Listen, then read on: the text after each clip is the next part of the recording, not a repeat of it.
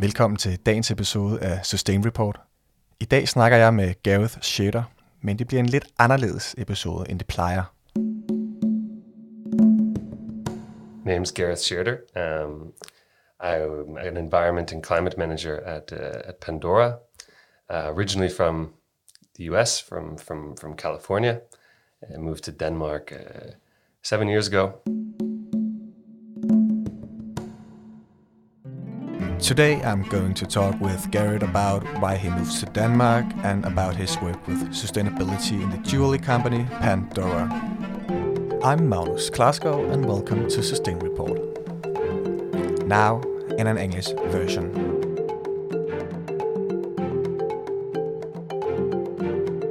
A reason I came to Denmark actually is that um, I was I was sitting in my job. I was working for Hewlett Packard in uh, San Francisco, an IT job, and I, it was okay. And uh, but I wasn't. I could tell this wasn't my passion. So I had time to really think about what my passion was. And um, I I want I want to work, you know, in sustainability.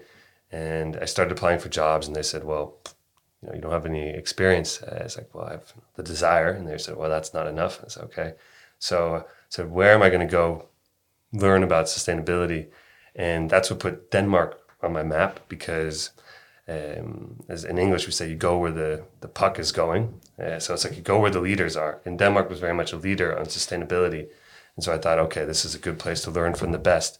I'm very appreciative to, to have gotten the opportunity to come here and very also appreciative of the way that the society here kind of works around sustainability. For example, we have a group of um, uh, sustainability professionals at the C25 companies, and we, we meet up, you know, every couple of weeks. We have a WhatsApp chat, and we're, we're chatting about common problems. And uh, there really is this this view as a society that, that we're working towards this this common goal. We don't need to fight each other on this one. And I mean, as I said before, I mean that's that's my message. It's a it's a it's a it's a team problem, and uh, it's going to be a team solution. And I think uh, I think Denmark uh, has done has done a good job at um, kind of leading the, the rest of the world in, in the right direction. Gareth is environment and climate manager at Pandora, and he's kind of a nature man. And that is also one of the reasons why he's passionate about sustainability. Uh, my, my passions, you could say, growing up very much instilled by, by my, my parents, always um, a love for the outdoors as a family, always uh, doing lots of hiking and camping and um, the, these sort of these sort of trips. So also a lot of lot of gardening with my father. I think that was my uh, back then. I used to uh, hate it because uh, those were my chores. I was taking care of the garden, but uh, I think th- these sort of things really instilled my in touch with with, with nature and appreci- appreciation for it and uh, brings brings me joy, right? So I think it, that very much started at a, at a very early age, and I guess that's that's translated as I as I've grown older, and that uh, that's one of my, my big hobbies is uh, going on on backpacking trips. I was in um, Iceland this past uh, summer doing a long trek there, and kind of tried to always go once a year to a new place and discover something, discover a new part of the, the world that I haven't seen before. How is your interest in nature related to your passion in sustainability? Yeah, I mean, I think that the nature part is is quite straightforward in that it's just a, an appreciation for it, and you want to preserve uh, what's there. So for, for future generations, so other people can have had the, the great experiences that, that I've been able to have, um, as well as I think, um, you know, you're able to see the the impacts of, of climate change just you know, if I look back at where the, these fires have been in, in, California, many of these places are places I've been to um, on trips with, with friends and camped and stayed there, and, and, and, and now they're they're gone essentially. Um, so so I think that gives you, yeah, that that, that part has, has um, given me a, an appreciation for what is there, and and also a understanding of when it's changed. I think uh, a lot of kids, if they've never been out to see the the, the these environments, then they, they don't know what um, what the, what they're out there you know trying to protect. So I think that that that plays a, a big part for me. As Environment and Climate Manager at Pandora, Gareth is responsible for measuring the impact that Pandora is having in different areas as climate, water, waste, and biodiversity. And the second part is what to do to reduce and minimize that impact. So, Gareth, how do you calculate Pandora's impact? Yeah, um, well, some parts of it are more straightforward than others. You could say um, we just start with the scope one and two, so that's the the company's own operations. Um, uh, we have uh, over 10,000 uh, employees in Thailand. That's where our crafting facilities are, are based. And um, there, there, the impact um, that we're measuring is, you could say, electricity consumption, um, fossil fuel use. Uh, fortunately for us, um, almost all of our machines and everything are running on electricity. So actually, the fossil fuel consumption there is very, very small but it's it's measuring um, yeah what what we've um, what we've used. And then and then of course um, documenting it verifying it to make sure it's the right that's not the the auditing part i'd say is not the the funnest part. But of course it's very important to make sure that you're reporting to the public the, the right right numbers um, uh, as accurately as, as possible. And and that after we have the numbers then of course it's uh, applying emission factors which um, in the case of our own operations is, is quite straightforward again because of the you have the International Energy Agency, for example, that has emission factors for the grid in let's say in Thailand, um, and then as as well um, other governments. You know, it's it's really just science how much if you burn this uh, this fuel, what is the what is how, what what comes out. Mm. Uh, moving into measuring, for example, scope three, that's a lot more difficult. Uh, first, you need to make sure that you're not leaving anything out. So you just start with the an easy way normally to see that overview is through spend. So what is the company uh, purchasing, uh, et cetera, et cetera?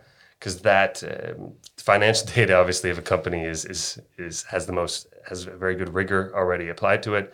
So that can kind of give you the the high level view, and then within each, I'd say, you then divide it into uh, categories. Of course, all of this is by the greenhouse gas protocol, uh, which which we uh, use as, as well as most most companies are, are using to define how they how they um, measure it.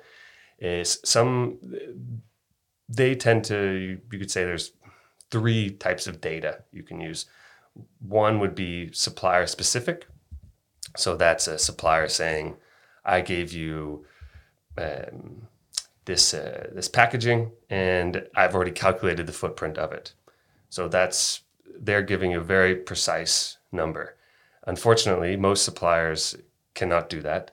Um, one industry that is very good is, for example, the transport industry. They can tell you we shipped this many kilos from here to there, and uh, this was this was the the CO two footprint. So that's that's the first way, is supplier specific, and that would be the most accurate.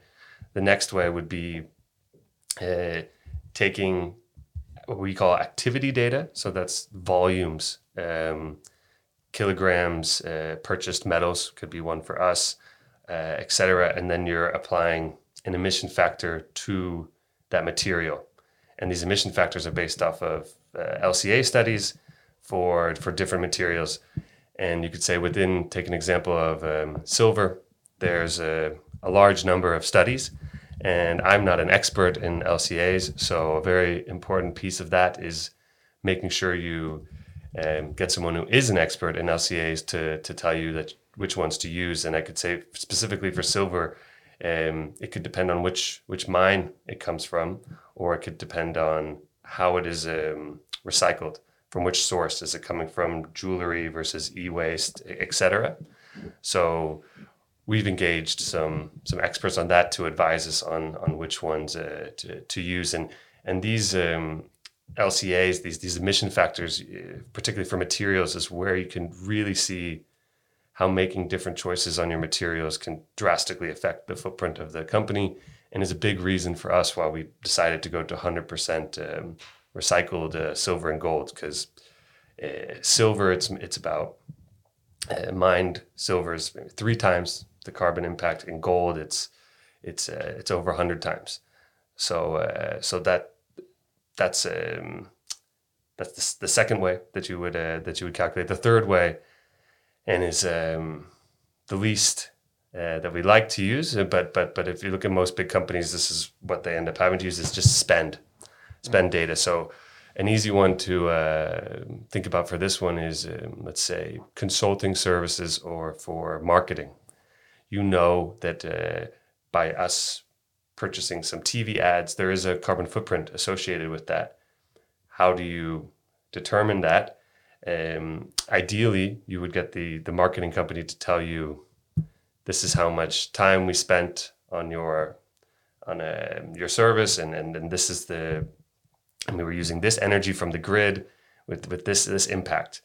Uh, if you have that, great to use that, but otherwise, you just take how much spend you have and then multiply it by an emission factor that's been in our case um, the UK government um, DEFRA, the Department of I'm going to butcher this Environment and Food Resources, something like that. Uh, they've they've produced this level of statistics, and you will find if you go look at the methodology behind you know top 500 companies, uh, they're using most people are using their spend figures. I think the and the whole process is after you've you've gotten this this baseline you have to recognize that there's some inherent inaccuracies by the methodology. So then, eh, of course, over time, every year you're looking to improve that. And the way you do that is obviously moving to more activity data as well as moving to more sp- supplier specific data. So looking at where are we spending the big chunks of our money, let's go out and engage with those suppliers and try to really figure out. So yeah, X marketing company, tell me more about which what, what does your grid usage look like? Why, why are you not using renewables? Could you use renewables? Engage, engage those um, to, to one get more concrete data, but also to to start to show them uh, where where they could reduce. So, does it never end? I'd say it never ends, um, and I think that's a hard thing for people to to get a grip on. Um, you know, if you look at the, the people that are, say, more experienced and been doing this a lot longer, uh, like Carlsberg, uh, for example, every year they have updates to their methodology, and so I think that's that that will always be be part of it until we get to a place where, um, you know, if there was certain regulations in place that required companies to report all of this, because for example, why the, why are the suppliers not calculating it themselves? They're not required to. Uh, so they either either we have to put that requirement on them, or government has to do that, and that's where I see once again the interaction of multiple players being um, being important. As, as the government is the one who can really say this is the, this is the this is the reporting structure that, that all companies uh, is, is required. So, how does it feel to finish this covering of Pandora Scope 1 and 2? That was great, and I think um, I think that one was. T- to be honest, I think that felt felt good, but I think um, I think a lot of the efforts that have gone into that um, is really from the, the team in Thailand, the facilities team there, for example, um, and, and other people's who really have been been getting this data for a long time. In Pandora, we had the data for a long time. No one had ever just connected the dots to doing a full baseline. So, was it easy? It, it wasn't. it was parts of it were, were I'd say the manufacturing was was relatively straightforward. The um, the the retail was much more difficult because we're talking over a thousand uh, stores that we owned and operated, and that's not even including uh, franchises, et cetera. So the owned and operated, of course, then you need to look into the what is the electricity bill of every of every um, every store, and where is it located? What does the grid look like? So the retail side was actually quite difficult. That was very rewarding. That was like uh, I was just Excel nerding for weeks, uh, and that's actually where I thrive. That's I love Excel and just uh, nerd geeking out with numbers. That's Yeah. that's uh, that's my thing. So that was that was very rewarding when I came to also because um, the, there, there was no straightforward solution when I first got there on that one. Um, It was kind of where is there actual data that I can use and and so that was that was a that's that's a great part of the job I think is this problem solving uh, piece when when you when you get in those situations. Uh, scope three, we're just finalizing now, so that will be the, the the next big one coming up up for me. But after, of course, getting the, baseline, that is good to know what where you have to reduce from. Uh, but I think the, the, big success was that um, getting getting management to a, to um, uh, support the the targets that, that Pandora set for itself. Um, that I think was the, the, the and and I think specifically um, um, the head of operations when um, when I got kind of his approval that these because he's a very he's an engineer. Mm. You know when when an engineer says to you these numbers are good, these these look good, we can use this and uh, we can act on this. Then I think getting his approval, to be honest, was my my first real yes moment. And two years, I hope that we're take making real action on our on our on our value chain. Mm-hmm. Uh, in addition to our to our, our scope one and two, uh, so by then I, I think um, I hope that we're the the operations in Thailand are running on renewable energy, and that we've increased um, the use of renewable energy to a significant degree in our in our stores. That's in scope one two on the value chain. I hope that we have some have found some big opportunities uh, and are really taking action in, in, in the value chain, whether it's on packaging, transport, materials, you name it, that, that we are that we're that we've made progress on finding solutions to, to, to reduce the footprint there and that they're going full force. I think uh, in two years, if we can have those programs running up in, in full force, uh, that's that's that's my goal. The numbers need to go down, right? So that's that's number one. If they're not going down, then then then I, I would view that as a fail. Uh, and by how much? Uh, that that that's that's um, that's hard to put. I haven't put that goal on myself yet, but mm. um, it it would you know it should be impactful things that, that that are that are happening. So Gareth, can you tell me something about your big dream in Pandora? yeah, if you want to say big dream, this is um, this is my dream. You know, I, I, hope it becomes the company's dream, but it's my dream. Uh, you know, it's just a net zero company.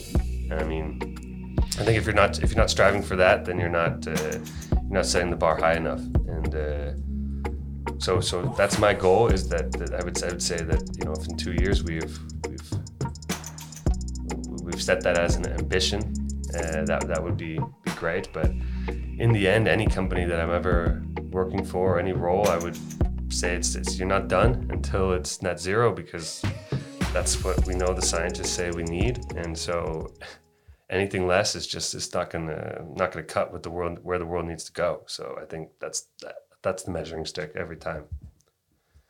Don't think we'll be there in two years. If we are, that'd be fantastic. But I think that's that, that's the goal. Yeah. This was the sixth episode of Sustain Report. Thanks, Gareth, for taking us into the thoughts of Pandora's sustainability targets. My name is Magnus Klarskov, and see you next week for the final episode of Sustain Report.